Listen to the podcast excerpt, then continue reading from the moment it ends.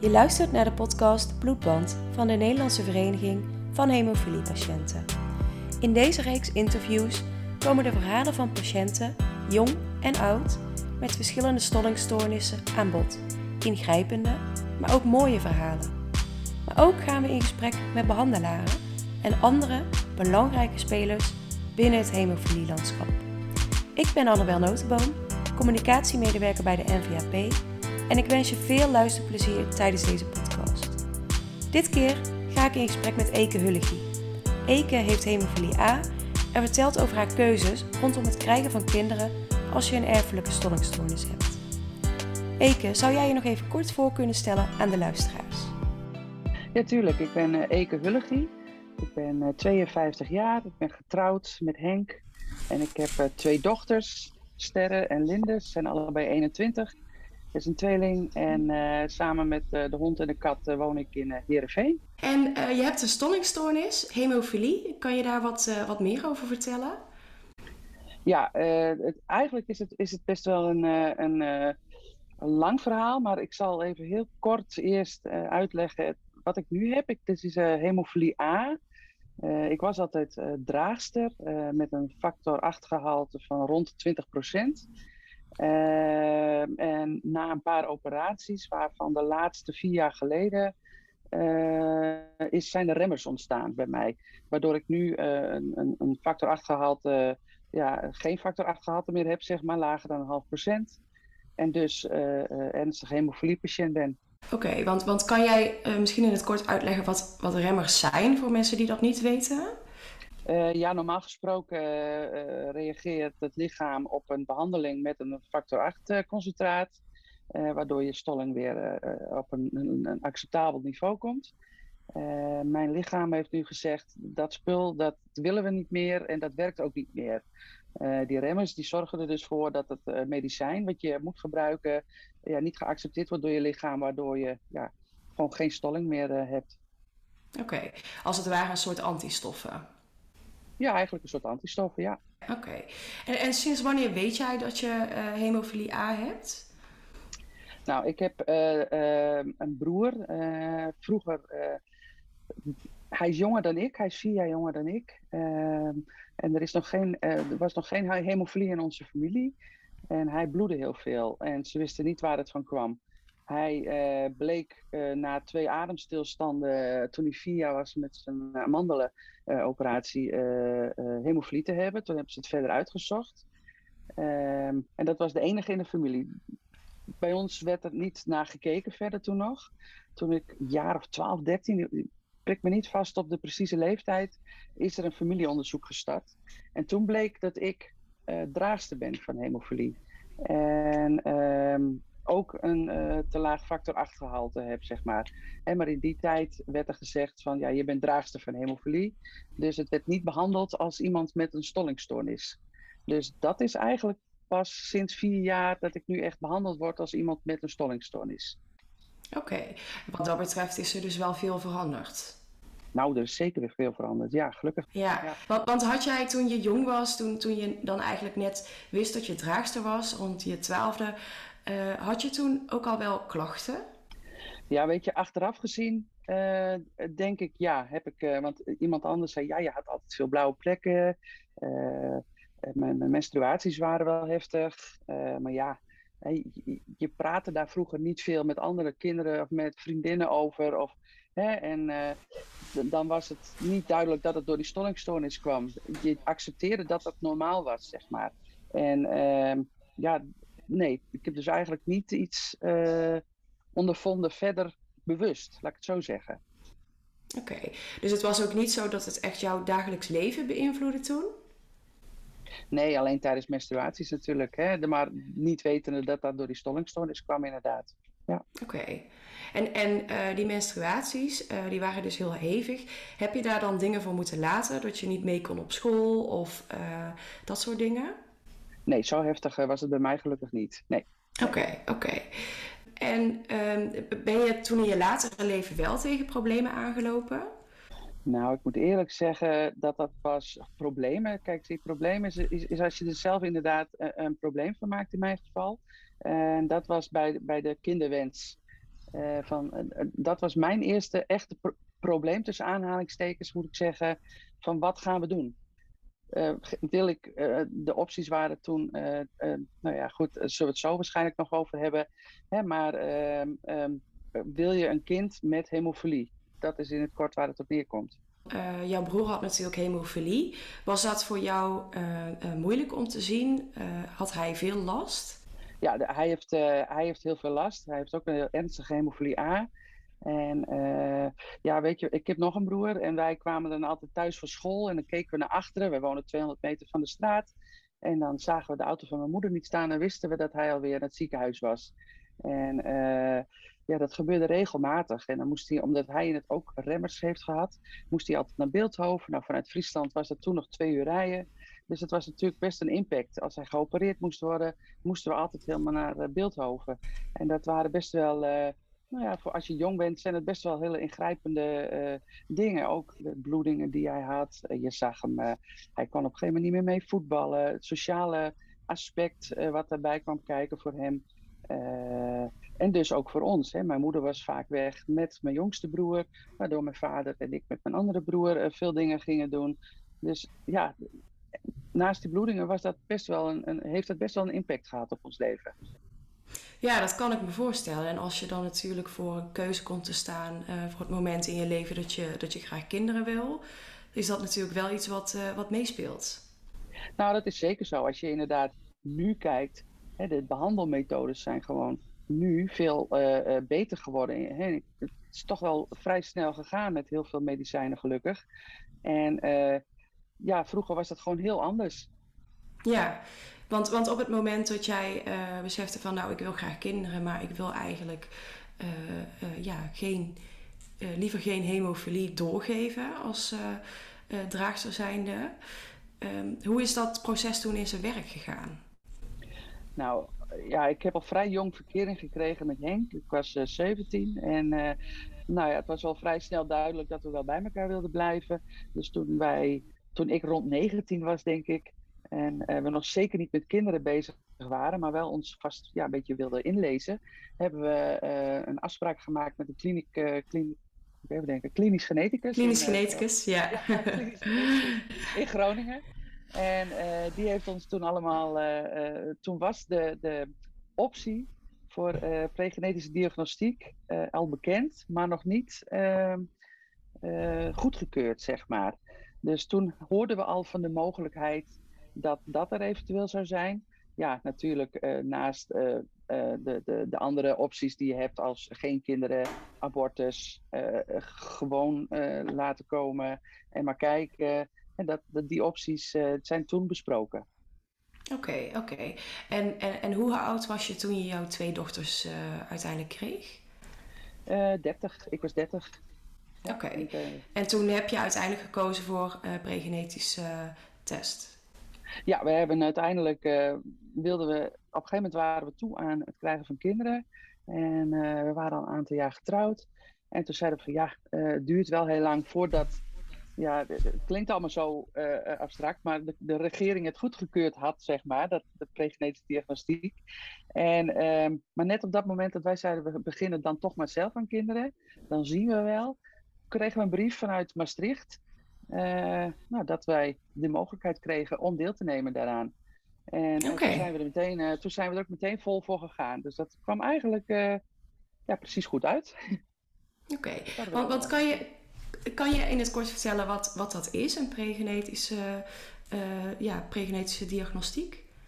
Ja, pregenetische diagnostiek, diagnostiek is een moeilijk woord, is een, een, een, ja, in het kort een IVF-behandeling, waarbij na bevruchting in het achtcellig stadium, dat is na drie dagen, wordt er uit elk embryo dat ontstaan is, één cel gehaald.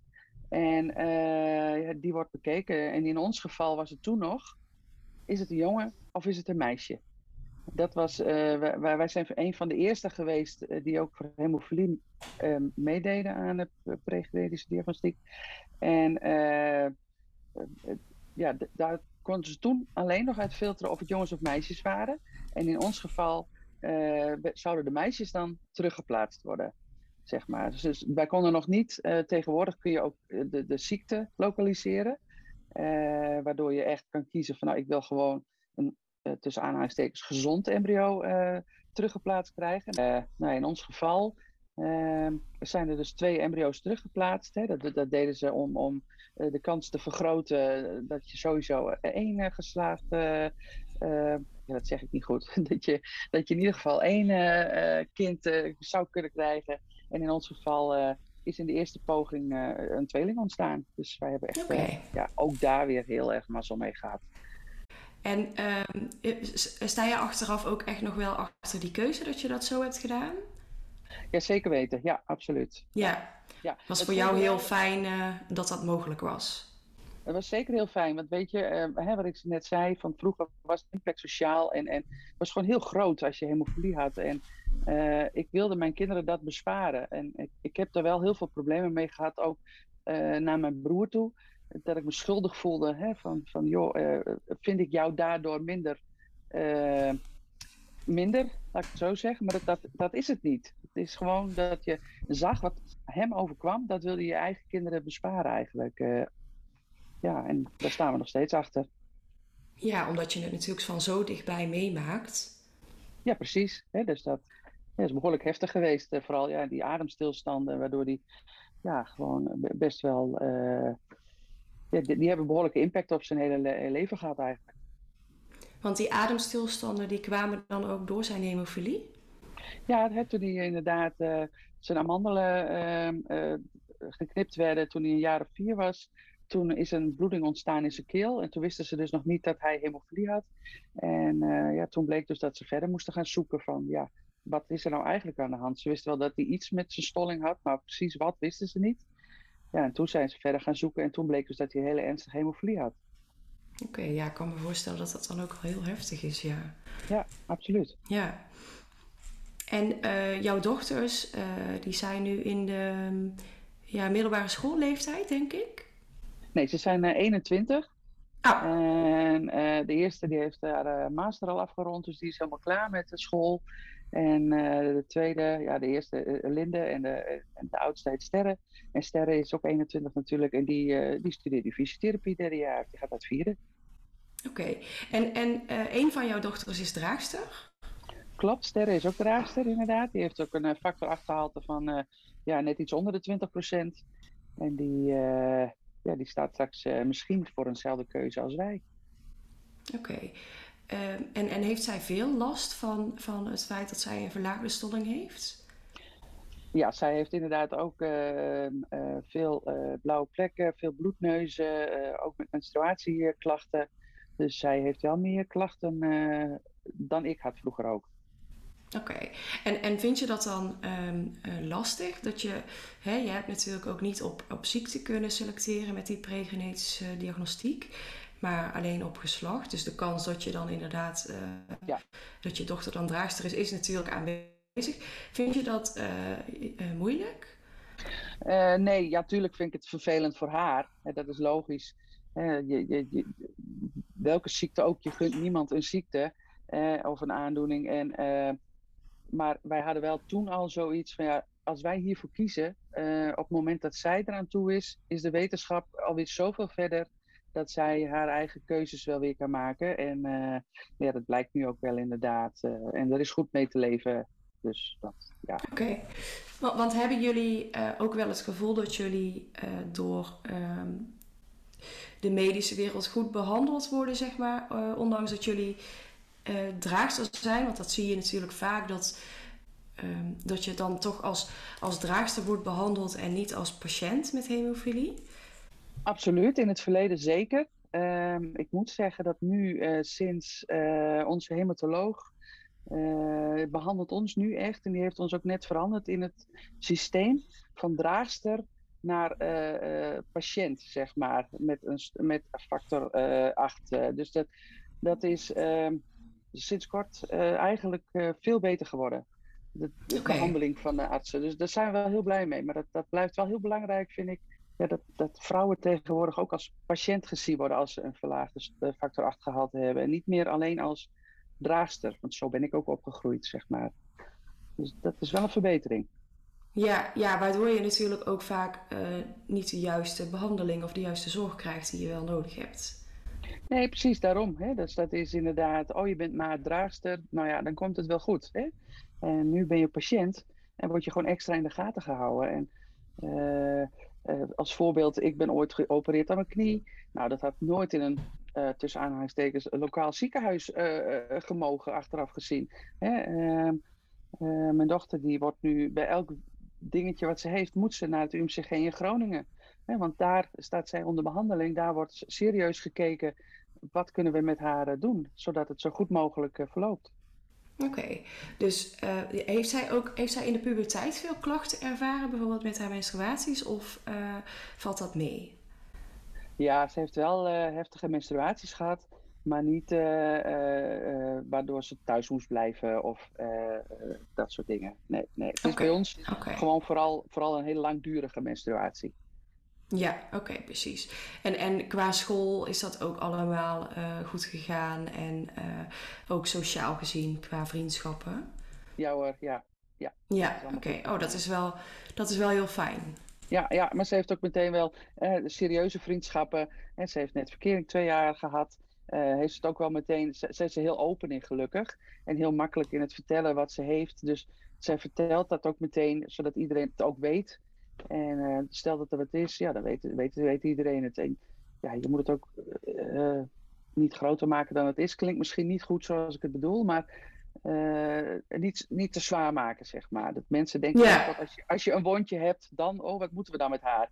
Nee, dat, dat, dat, dat hoeft allemaal niet. Maar dan wel dat ze weten, joh, stel dat ze iets breekt of een, een, nou ja, iets extreems, dan moet er even iets extra's met haar gebeuren. Is dat ook iets wat jullie mee hebben gegeven in de opvoeding? Uh, daar open over zijn en uh, ja, misschien proberen niet te zwaar aan uh, te tillen? Ja, wij zijn vrij nuchtere personen van onszelf, inderdaad. En dat, ja, nee, we hebben er nooit extra accenten op gelegd, inderdaad. Waardoor het waarschijnlijk daardoor juist, we hebben het niet bewust luchtig gehouden, maar we hebben er gewoon niet echt heel veel aandacht aan besteed alleen op momenten dat het er echt toe deed, zeg maar. Okay. Dus zo, is het, zo is het er heel open en het is gewoon een heel open meisje. Dus het is, uh, het is, het is een lekker ding. Ja, ja leuk. ja, ja, absoluut. Oké. En uh, uh, ja, er zijn nu natuurlijk ook veel draagsters die zich oriënteren op het krijgen van kinderen en welke opties er zijn. jij hebt je al vrij vroeg laten adviseren toen je een jaar of 19 was. Um, wat zou jij andere draagsters mee willen geven uh, in de voorbereiding van zo'n uh, traject? Ja, dat is natuurlijk heel lastig. Ik zou, ik zou inderdaad uh, jezelf heel goed laten voorlichten. En wat zijn de opties? Wat zijn de, de, de, de gevolgen eventueel voor jezelf, voor je partner en, en, en voor het kind natuurlijk?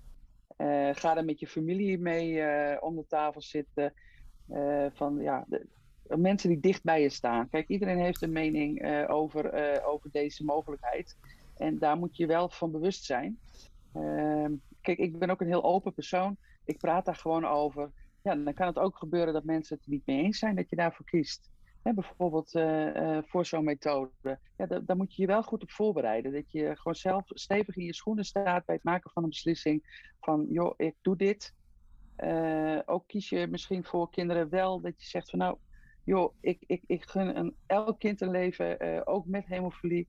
En, en dat, dat, dat, met alle liefde uh, gun ik iedereen dat. En, en de, de, de, de behandelmethodes zijn tegenwoordig ook zoveel beter. Hè, dus dat de, de keuze daarin is, is, ja, is heel anders dan die ik vroeger had, zeg maar.